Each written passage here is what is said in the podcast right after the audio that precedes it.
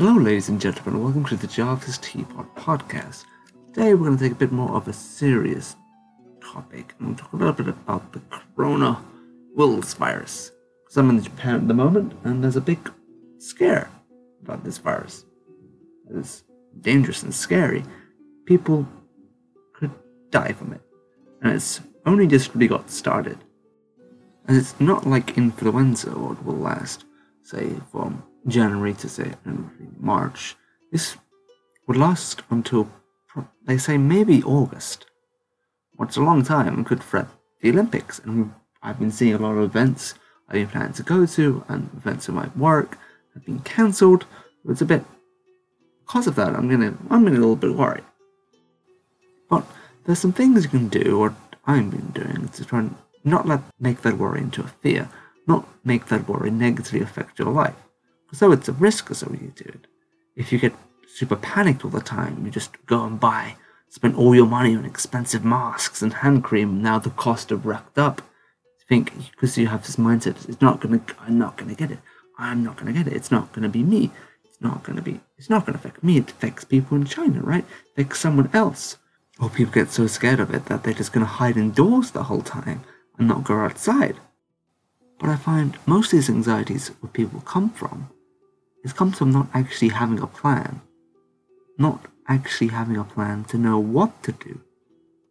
Because most people don't really know what to do. Say if they get it, if your friend gets it, what actually if that happens? That really bad thing does happen. What if? What will you do?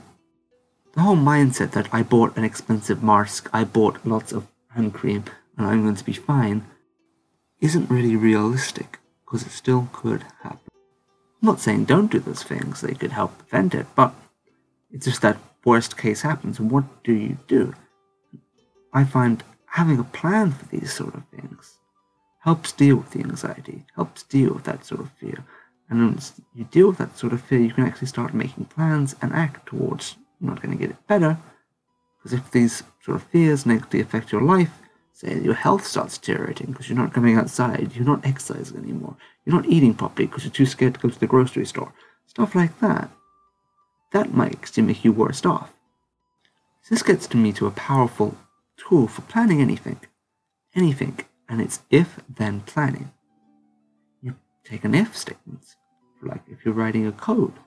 If this happens, what do you do? If you do get it, what are you going to do? If your friend gets it, what are you going to do? And just write them down.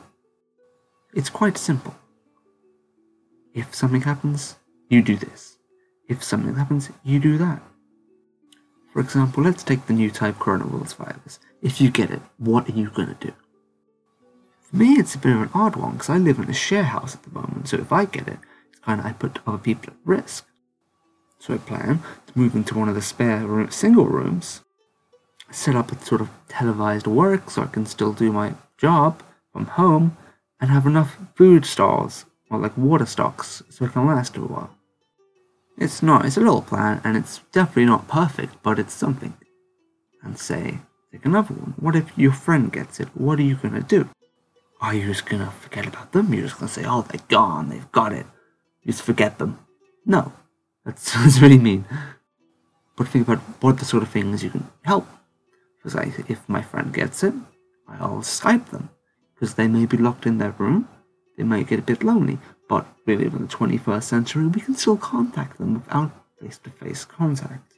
That way, you can keep and reassure them, give them support, help them in that way, and maybe even sometimes provide food, throw it over that fence or something like that.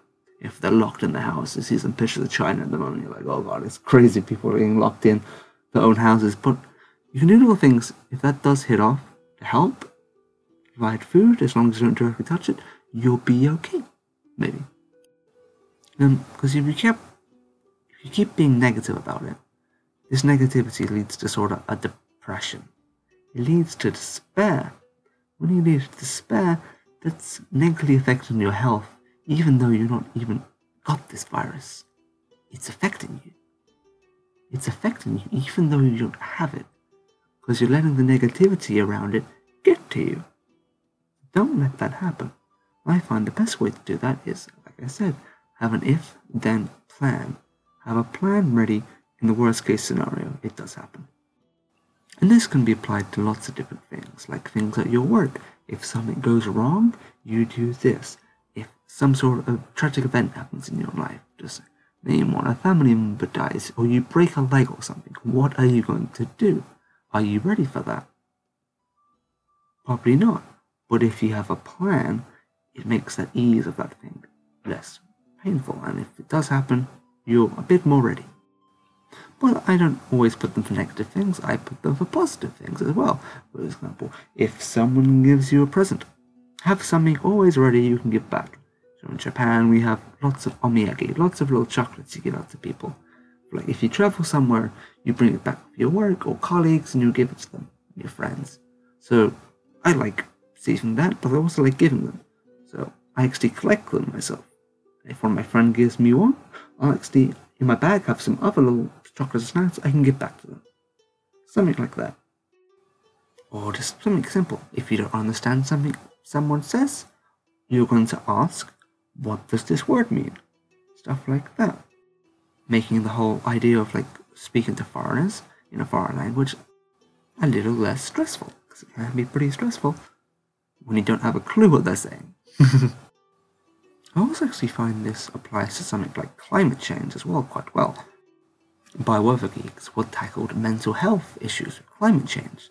And I find quite often the case is a lot of people don't actually have a plan, have these plans for these sort of bad scenarios, as say, for the climate changes and we have more frequent sort of natural disasters, more frequent heavy rains, more frequent flooding, more frequent, say, hurricanes and typhoons or your crops fail and stuff like that. Your society changes. These are big, scary changes, like, say, the coronavirus, virus, if you get it, but quite a lot of often, people put them off. People put them off like it's not going to be me. That whole I'm not going to get it, it's not going to affect me, is what leads the most of the fears around it. Saying it's not going to be me is mostly, most likely saying you don't actually have a plan in case it is you. You don't want to make that plan but for making a plan. Say if some the house floods, what are you gonna do? Where do you go? Where do you have to move to? And stuff like that. If the crops fail and you have no food, and what are you gonna do? That's a bit of a worst case one. But maybe something you can grow your own food. You can learn how to grow your own food. Maybe get a bit ready. Learn new things with these sort of plans if the worst case scenario does happen. But we're going to end this episode a bit more lighter statement. It was like, just get outside, see a bit more of the world. So now we have this coronavirus virus going on in Japan. A lot of events are getting shut down and postponed because they're afraid of a big outbreak. What can be a bit of a bummer. But for me, but it's still not an excuse to get out. Maybe all the events getting cancelled, but you still should get out there.